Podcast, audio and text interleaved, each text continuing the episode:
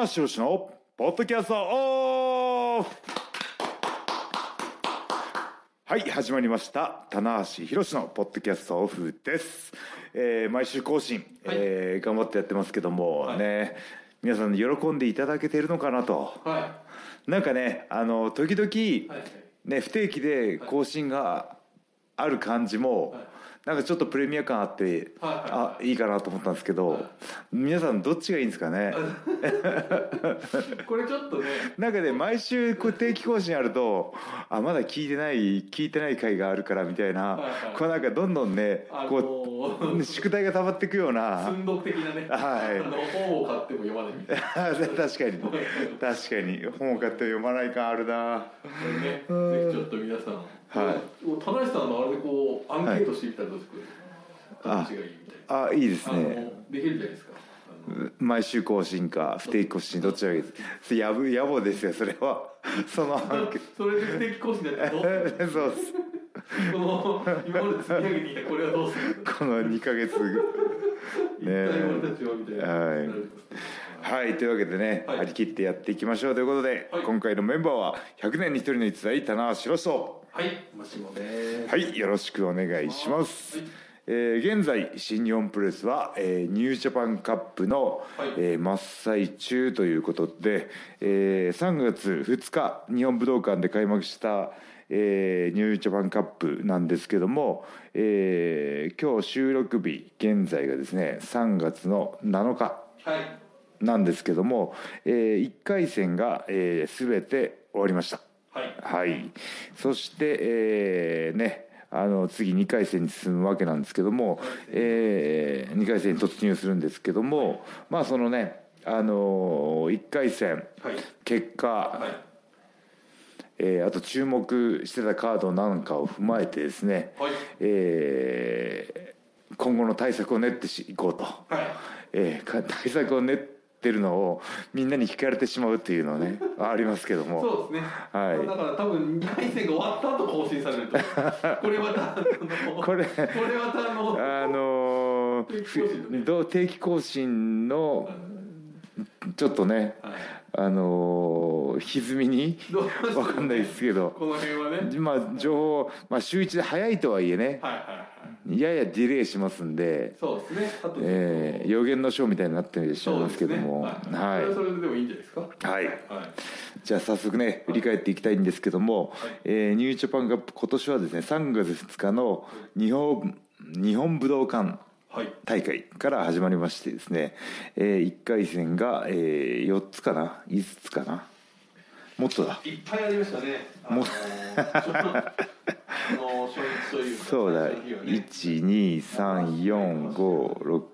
1234567試合ですね。はいはいありまして、えー僕もねあのー陽とはい。対戦しましてですね。はい、えーねえー初シングルですよね。初シングルですね。はい。どうでした？結構ねそのはい。いろいろとこう共通点があると言われる選手じゃそうですね。はい。あのー面白かったですよ。お。やってる分には、やってる分にはもう面白かったんですけど、ん。あのー似てる選手同士はいははい。あのーそんなにはい。わーっとならないのかな。わーっとまあ 完成がないんであれなんですけどはいあまあまあのー難しい場合もねそうですね。ありますよね。ちょっとねやってて難しさは感じたかなあっていう。そうですか。はい。あははうん、まあそのプロレスのねあの昔からのはい。なんかこう完全懲悪はい。みたいなところは僕は好きなので、はい。まあ、このねベビーフェイス同士というか、はいまあ、今ケイオスと本体ちょっとあの友好関係にありますんでそうですね。そういった状況敵対関係がない状態で、まあ、ジュニジュニア級ヘビー級とヘビー級っていうね戦いはありましたけども、うん、やっぱりね僕戦いにはね因縁が欲しいんですよ。因縁というかねはいはい理由がね。はいはいはい。うん。はいなので、はい、なんかこう試合前にねちょっと波風立っておけばよかったですね。はい。そういう意味で言うとこう真田選手もね似たタイプだったと思うんですけど、はい。ここはもう結構しっかり前哨戦をうん。やる期間があったので、はい。ちょっとこうねいろんな見方ができる。そうですね。はい。なんかように難癖つけとけばよかったな。お前俺の方がおしゃれなんだよっつって。いやいや、あいい田中さん俺の方がおしゃれっすよっつって。あいいですね全然難癖をつけて無理なあなんかのあの 何この野郎っつってそれ見たかったですね。はい。なんかおしゃれ。おしゃれナンバーワン決定ですそうですね。そしたらそこに真田が入ってきて僕の方がおしゃれですよと。でヨウさんはねツイッターやってないんだインスタで戦うっていう。そうですね。非常に新しいケースになるので非常にあの見てる人もあんま関心度も低いというね。でもね、まあまあでもね、はい。まあでもあのなかなかねやれることがないカードだったんで、うん。はいあの僕としてはねあの嬉しかったですよ。ははい。い、うんうん。若いねヤングライオンの頃からずっと見てた選手が、立派になったなと思って、うん。もう親目線ぐらいの感じでね、はいはいはいうん、ただねそのヘビー対ジュニアヘビー級の戦いで、えーこの同じね3月1日にラインナップされたのが、はい。メインイベントの岡田デスペ、はい。このね棚橋陽岡田デスペを比べてみてみるとはい。非常に面白いと。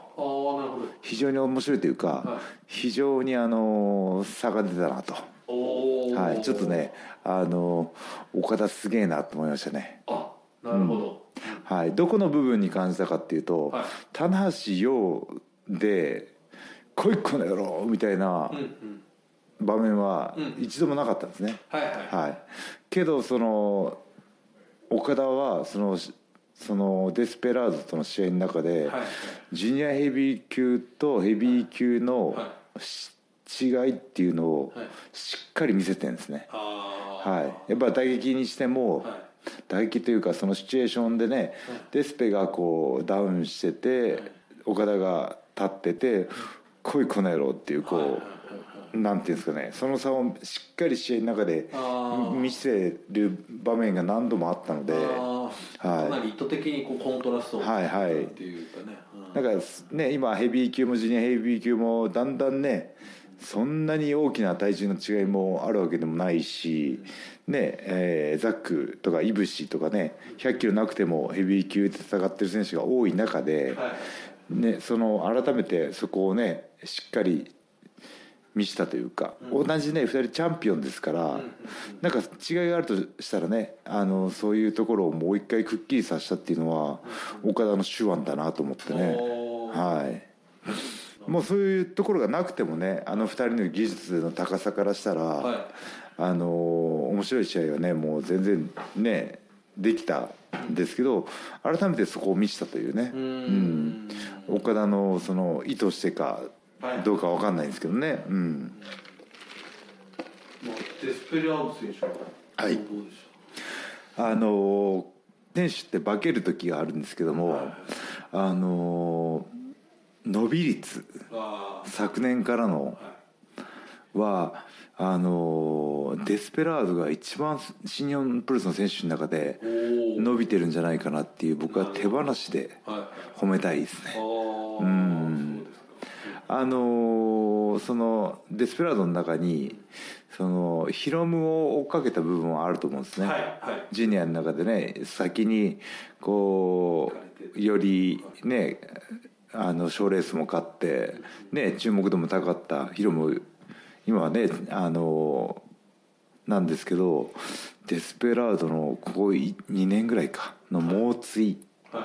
すごいなと思ってね。うんあとデスペラードがあのヒールとしニールユニットとして稀有なのは非常にね発信力が高い。そうですね。あのた、まあ、他団体とかの関係性も含めたりあと自分が得意な趣味の分野を持ってたりとか。はい。もうなぜかみんなどんどんあの馬娘に詳しくなってきてね。あのあのありますよね。はい。そうなんですよねあのだからデスペラード今一番旬なんじゃないかなと思いますね。うん。喜ばしいことですね。はい。うん。本当体格差ではやっぱりもうはっきりとそういう、まあ、意図的に見せた部分がはい。男性にあったかもしれないですけど、うん。まあ、最後のねあわやっていうところもしっかり作っていきましたそうですね。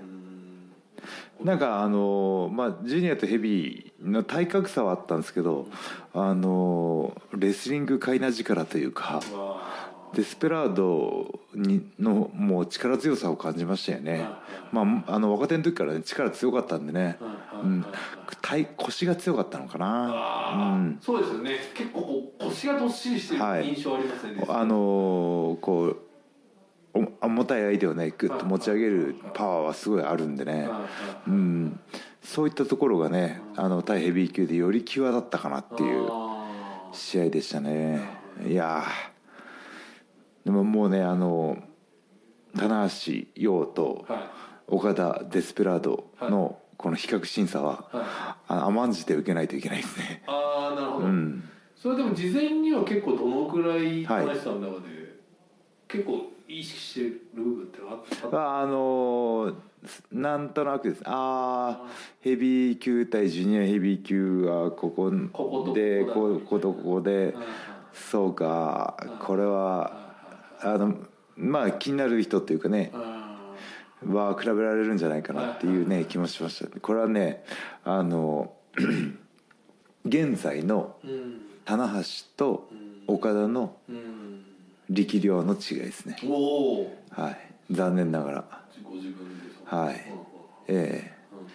そうなんです。ちょっとあの自分をあの、えーどの口が言ってんだってことですけども。はい。ちゃんと認めてますよ。ええ。認めるところからねスタートしないと。なるほどなるほど、うん、いつまでもいやいや、ね。っていや。本当の俺はもっとすごいんだぜって言ってるとこに成長はないですから、お。はい、もう今はもう頑張れ頑張れっていう状況ですから、あそうですはい、ダイエットも含めてね。ダイエットこれねこの後の回があると思うんですけど、はい。えーというわけで他の1回戦のね、はい。えーカードも見ていきたいんですけども、はい。えーそうですね。矢野太一なんかは癖が強かったですね。そうですね。これはまさに、まああの普通の試合で終わらないだろうなと思っはいはいはいてたらまあ案の定そうなりましたかね。うん。あとこうなんか新日本プロレスのリングでシーマさん対はい。タカ選手がねやるっていうのもはなんかこう面白いなと思ってね。そうですよね、うん。1回戦最初のカードがはい。シーマ対タカ。ですね。はいうん。であのーまあ試合内容もねあのーいもうもちろんねあのー注目してたんですけどもシーマ選手があのーえーあの軍団あのユニットなんでしたっけ？ストロングハーツですね。あストロングハーツ、はい。そのストロングハーツのねメンツをこうやっうんぱりこう引き連れてきてるというかね控室とかもうストロングハーツの控室があったりとかして。はい、うん。でなんかねその若い子たち見てるとねいい目をしてますねリンダマンリンダマンリンダマン足太いなとかね。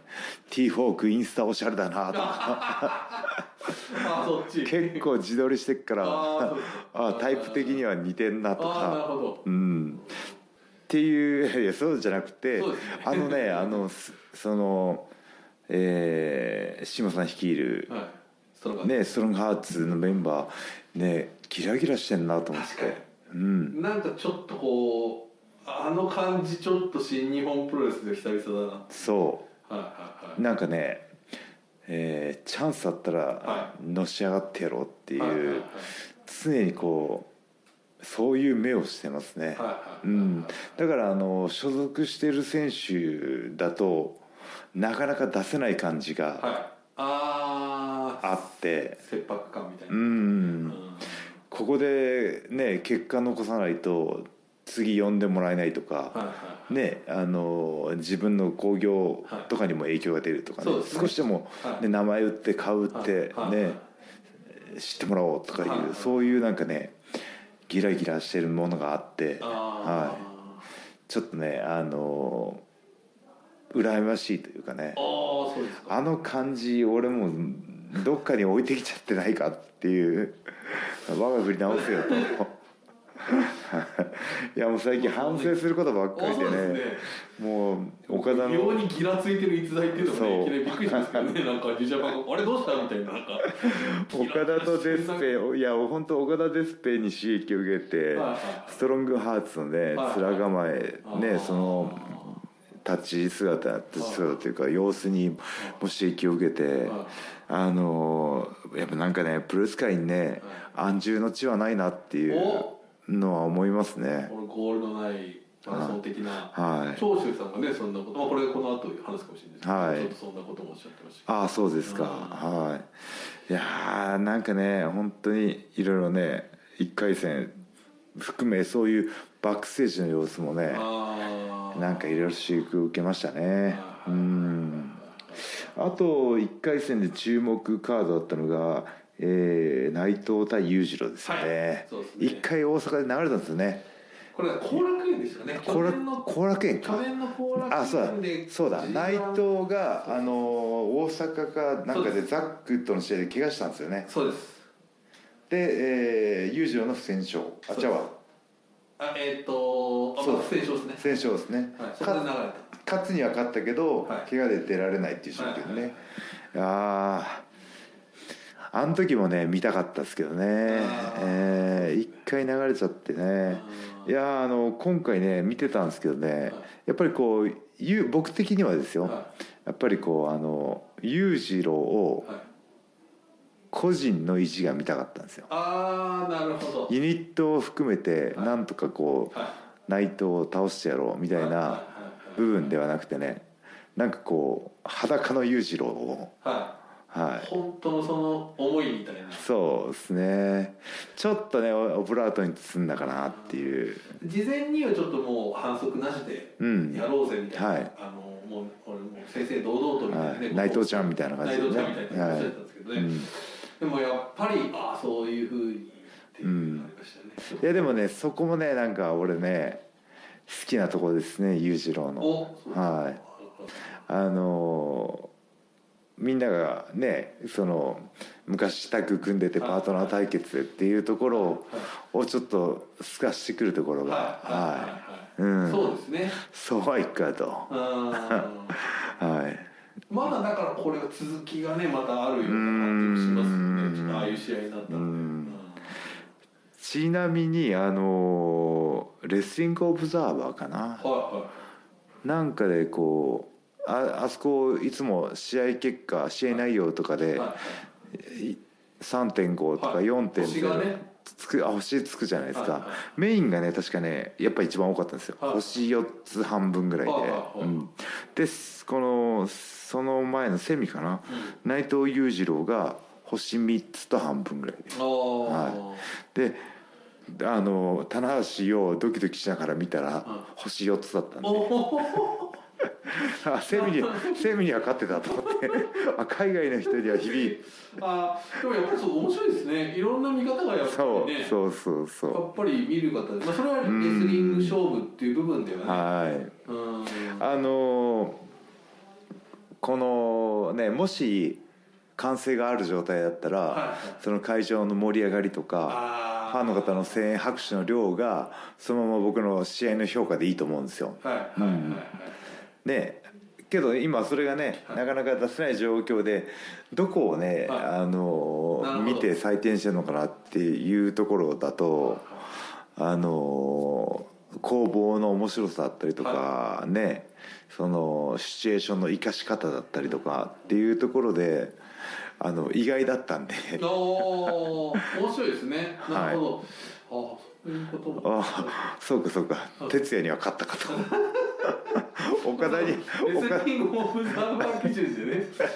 岡田。岡田には負けたけどあ哲也には勝ったかなるほど。はい。ね。あのそうなんですよ。やっぱりねこう会場の盛り上がりをダイレクトに感じられたら、はもうそれでもう満足しちゃうんですけど、そのねあの歓声が出せなく出せない状況から僕以外もそうだと思うんですけどきっとね試合やりながらこれでいいのかなこれでよかったのかなっていう日々自問自答の繰り返しというか、ね、喜んでもらえたかな楽しんでもらえたかなうん。でもどうなんだろうっていうところはね絶対全選手あるんですよ。うん。あ一生懸命はやってはいるけれどもあのねそこの部分まではちょっとわからないけどもど。うだろうっていうところでうん。なんかあのなんかこう一つね基準を示してもらえてほっとしたというかねうんのはありましたね。ーねちょうどもうコロナ丸2年。2年ですね。ね。うん。いやーそういうその状況下によって何がいい試合なのかっていうのはちょっとテーマですよねこれは。いやそうですね。改めてなんかねあのうんちょっとねプロレスを見る基準がね、はい。変わってくるきたの変わったのかなっていうところもありますけどね。はい。でまああのねちょっとこの話よりも他の1回戦を見ていきたいんですけども、あのそういった部分ではそのコロナ禍になってからデビューした選手たちが今回エントリーしててですね、はいまあ、中島と、え大岩さんですー大岩、まあ、ももっと遡ればワトもそうなんですけど。そうですよね。あワトはデビューして凱旋帰国してからがなんですけどその大岩とかね藤田もシードになってますけどもねあいつらにねいつか完成聞かしてやりてえなってずっと思うんですよね。うん。まあもうちょっとのねうん。確かにな状況ではい。デビューしてるので彼らはねもう大大岩コールとか大中島コールとかを知らないわけですよ。知らないですはい。まああのヤングライオンの頃から大岩コール来たら どんだけお前勘違いすんなよと。それはそれでねもうちょっと来いみたいな。僕がね歓声をもらうまでどんだけ苦労したかと言いますかこの話。こうこういう感性はよく。ねえブーイングありましたし。えーね、2006年とかね盛り上げたくてねこう歓声が来るまで煽ってるのにまだ来ないっていうの声が出せる状況でリング上の選手煽ってるのに来ないっていう日がありましたから、いいですね。そして来ない来るまで始めないっていう、ね、この戦いがありましたからね。試合5分経過5分経過全部やらない逆割りの逆割りみたいなあの。見合っちゃってこんな5分経過。相手が言い換えにしてくれるみたいな、うん。おでもこの二人の試合は僕ちょっとすごく良かったんですけどはい。田中さんいかがですか、そうですね。うんあのーえーまあ、ニュージャパンカップ公式戦なので休憩後ですね。はい。はい。僕らの僕もねそこ先前だったのかな。で、まあ、ヤングライオンとしてまだデビューして1年経ってないのかな。ね去年はい。なので、おあの中島は立ってますけどもね怪我は怪我があったのでそういった状況でねあのセミ前セミファイナルかそうです。もう一個前かな。あでもセミ一つはセミか。大岩選手がセミセミですよね。高島さんがセミ前ですよね。あの大大大抜擢ですよ。そうですよね、はい。僕だ僕すらも経験してないので。はい。これはね。デビューねだって1年経ってないんですよ。僕チャンスもらったってもに赤パンツになって赤パンツになった後中西さんとメインとかあのスコット・ノートンさんとシングルとかはデビュー23年であったかもしれないですけどデビュー1年未満でセミ前前いやーこれはでもあのすごいね。うん。いい経験だったと思いますよ。でまた新日本のプロレスとしても、はい。まあこれ井口さんのねカードちょっとなくなってしまってたんですけど、でもまあ別にその田中さんたちと試合をうん後ろに持ってくることもできるわけじゃないですか、はい。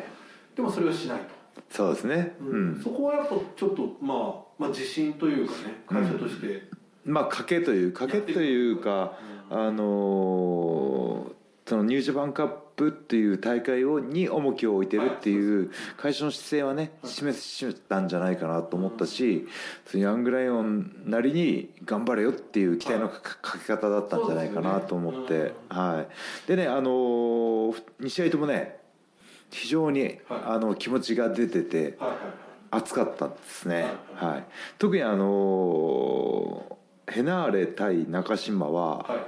あのうちのあの本当のトンパチ野郎がすいません岐阜県のね同じ同じ中学校のこあトンのパチ後輩がトンパチ後輩があいつはね本当気が強いわけですよ。強いですね本当に。はい、であのヘナーレも試合後のコメントに言ってきま言ってましたけど俺たちは地下出身だと。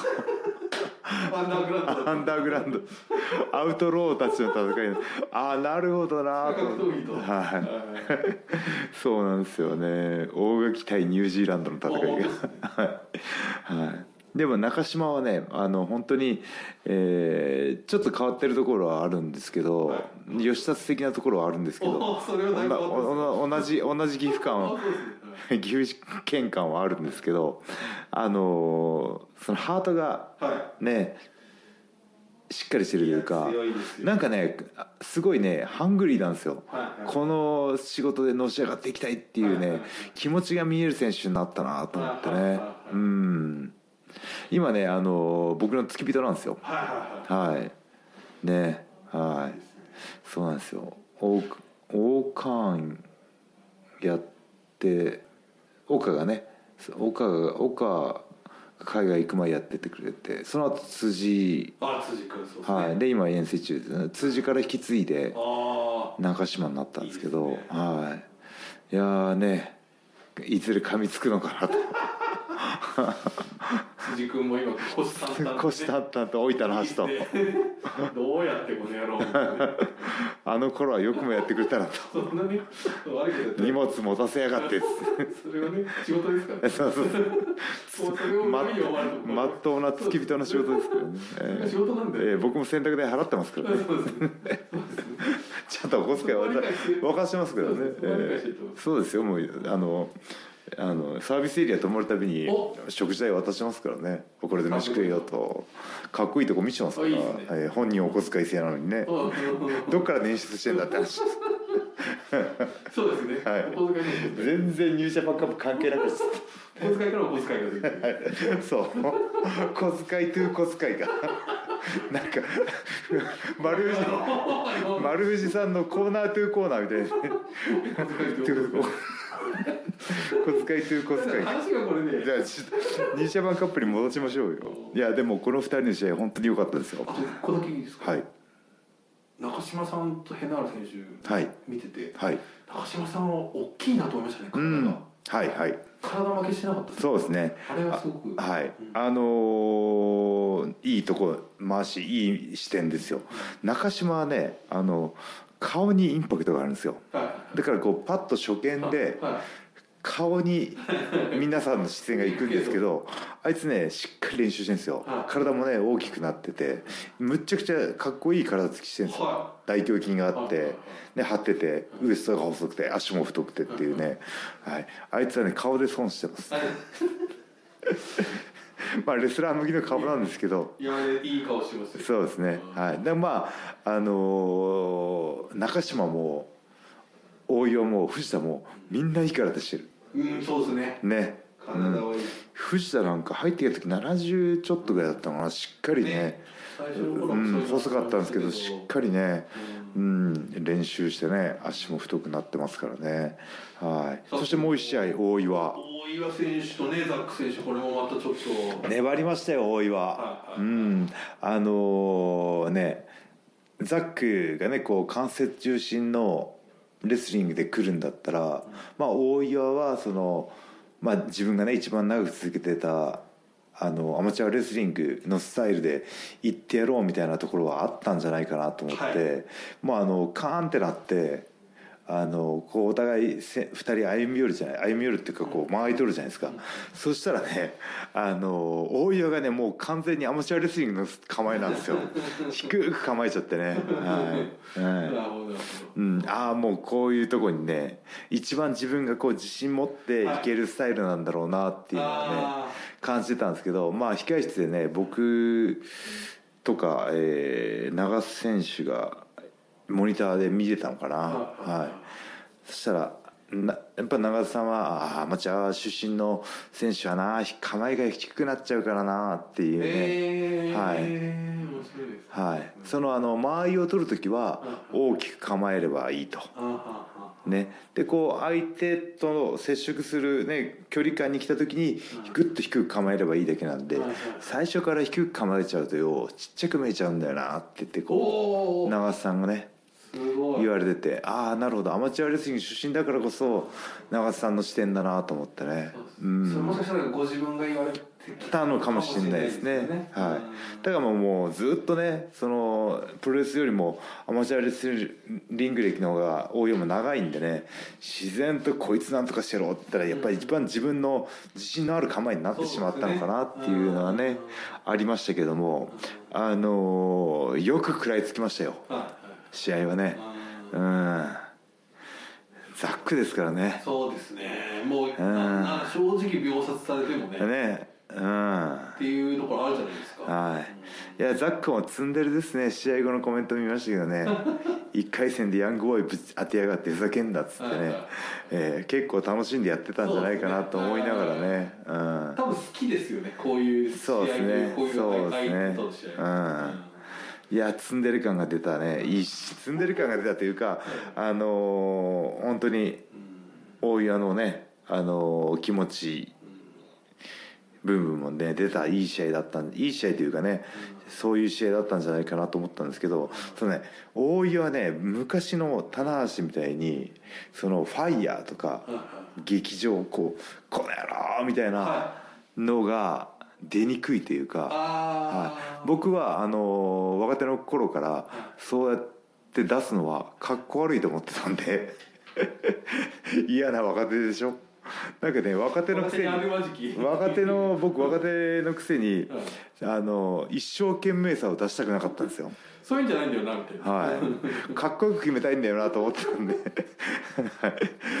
嫌なねヤングレイオンだったんですけどあの大岩はそういうのはないと思うんですけどただちょっと真面目なのかな。なんかこう性格的にね。まだこうさらけ出すのがちょっと、うん、ちょっと苦手なのかなみたいな、うん、いやでもちょっとねあの本当大岩本人には言ってないですけどあのこのデビューしてね、はいこれ半年ぐらいでこの体つき。いやそうですね。でまあヤングラウンとして見てる限り、ものすごい性格がいい。はい。性格の良さ、でまあね顔つきもかっこいいしね。ビジュアルもいい、こいつはねあのあの皆さんリスナー皆さん先物買いしといた方がいいいくらか株買っといた方がいいです。大岩株を。この株来るよと。来るよと。はい。3年後来るよと。来る来る。あのあの棚橋みたいに来る来るって言ってあの一回暴落しないんで。そうですね。これかとんでもない急効果はね大きいっていうね。あもう本当にあの2005年ぐらいから底値を行きましたからねそうです。ねそうです。大一人大恐慌みたいな。あれ株価荒れたぞと。そうですねはい。っていうところはないのかな。うん。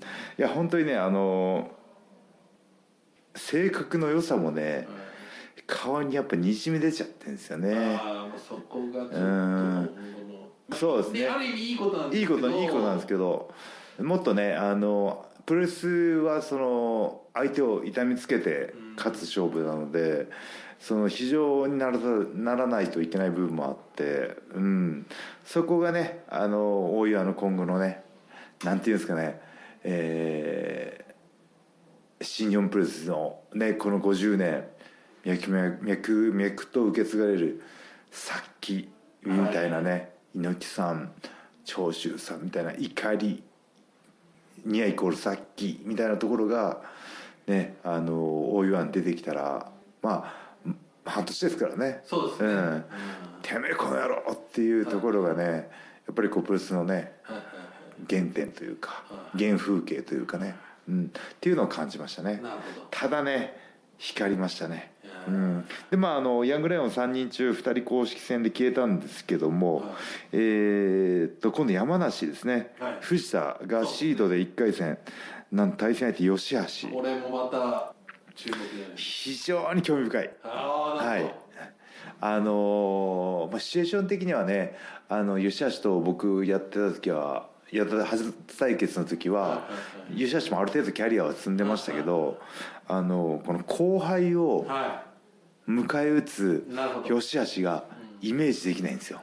はい、どういくんだろうなっていう。正直今はこうなんていうんですかね、うん、厳しい一面も兼ね備えてるじゃないですか。そうですね。あの水平長脚そうですね。だからその辺がどこまでうん。そう吉橋もね優しい先輩的なところはあるのでただそこはね吉橋のそのその懐の深さみたいなところをがヤングライオン相手にどう出るかっていうこれね実はね僕大注目のなるほど。ね山梨ですね。はい。まあ、そしてこれは多分ねこの放送が、はい、あの放送される頃にはもう終わっている、うん、ぜひ皆さんねはい。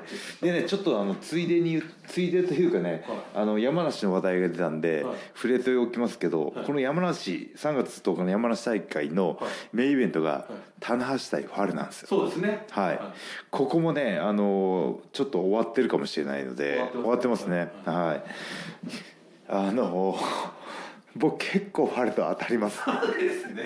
ファレ運がファレ運がねファレ運がバットラックバットラックという。ファレ運がねファレ運強いというね。強くなりたくはないですけど。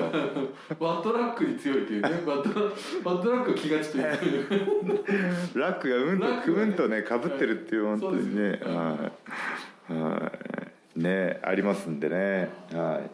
山梨大会ね。まあちょっと1回戦見ていきましょうか他にね。あとやっぱりあのー、えー、先日の大田区のメイベントですかね、そうですね。い。やちょっと久しぶりね、ジェラシーというか高木さんと石井さん。石井高木選手対石井選手の試合はあの昔大阪とかで、はい。はいあの柴田さんと石井さんが、ね、休憩後にやって淡くってたメイベントの時の棚橋の気持ちを思い出すぐらいのような、はい、なんかそういうねあのああ現行と現行の新日本プロレスと違うとこで勝負してきたなみたいな石井選手の意地を感じたというかね。うん。はい。はい。いや見てたんです僕控室で、うん、面白いなと思って。面白いなと。はい。面白いなと思ったし、うん、あの僕がねそのコロナ禍になって言っている答え合わせというかその今までがその選手後ファンの方5で拍手とねこうかそういう反応化学反応で自由にしてたね、プレス会場の空気感っていうものを選手からの発信量を明らかに増やしている試合というか。なるほど、うん、高木さんもそうですしね、うん、高木選手の、ね、試合中のその、えー、そのアクションだったりとかねコメンコメあのこうなんて途中試合途中で叫ぶ「来た来た来た!」ってこれはね今日今回は試合後に出ましたけども。はい。というところをね見した試合だったかな。だからね全選手があれはできないんですけど、ね、あれはできないできないですけどなんかそのそのコロナ禍という状況でしかコロナ禍という状況だからこそ進化した変異株というか。言い方は。分かんないですけど。はい。言い方ダメでしたけど。はい。そうなんですよ。なんかそういう中で生まれたブルースの新しい形というかっていうのを感じましたね。すげえなと思って石井さんだって俺の一個上っすよ。ああなるほど、うん。そうかそうか。いやなおそれでもねやっぱこうなおこういや試合後のあのボロボロの状態でねさらにこう「てめえこの野郎」って向かってくやっぱ石井選手の姿は同じレスラーでもねやっぱ心震えますね。うん。うん。でねあのー石井選手ニュージャパンカップなかなか縁がないんですよね。ね。去年も1回戦負けで内藤その前の前のぐらいかな。内藤に1回戦負けとかなんでいやー石井選手ね。いやどっかでまたこうベルト戦線絡んでいってほしいなっていう。同世代としてね。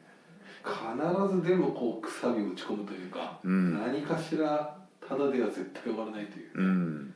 すごいですよね。いやー僕ね時代の長寿のような気がしてきましたね。石井選手はね。はい。うんなんか他の選手をいなんかそのに一番刺激を与えてる選手なんじゃないかなっていう、うん。まあ、僕はもろに受けてますけど。そうですね。はい。エースを自問自答させるそうですね。うん。はい。でさん実はですね、はい。ですね41分いってます。あら。あら。ええあちょっとまだちょっと一個まあ本当ですか？喋っててすげえ楽しかった。かなりね今回あらまあらまサーティーどころじゃフォーティーじゃないですか。40じゃあハッシュタグ変えておかないといけない。今回だけタナコ40はにしましょうか、い、ちょっとあと1回戦ふ大体触れましたけども、はい。えーちょっとまたどっかで触れます。そうですか、はい。大丈夫ですか？はい。もういや武士対ねオスプレイの試合とかもう本当に頭脳戦というかねレフェリー3人やられちゃってね。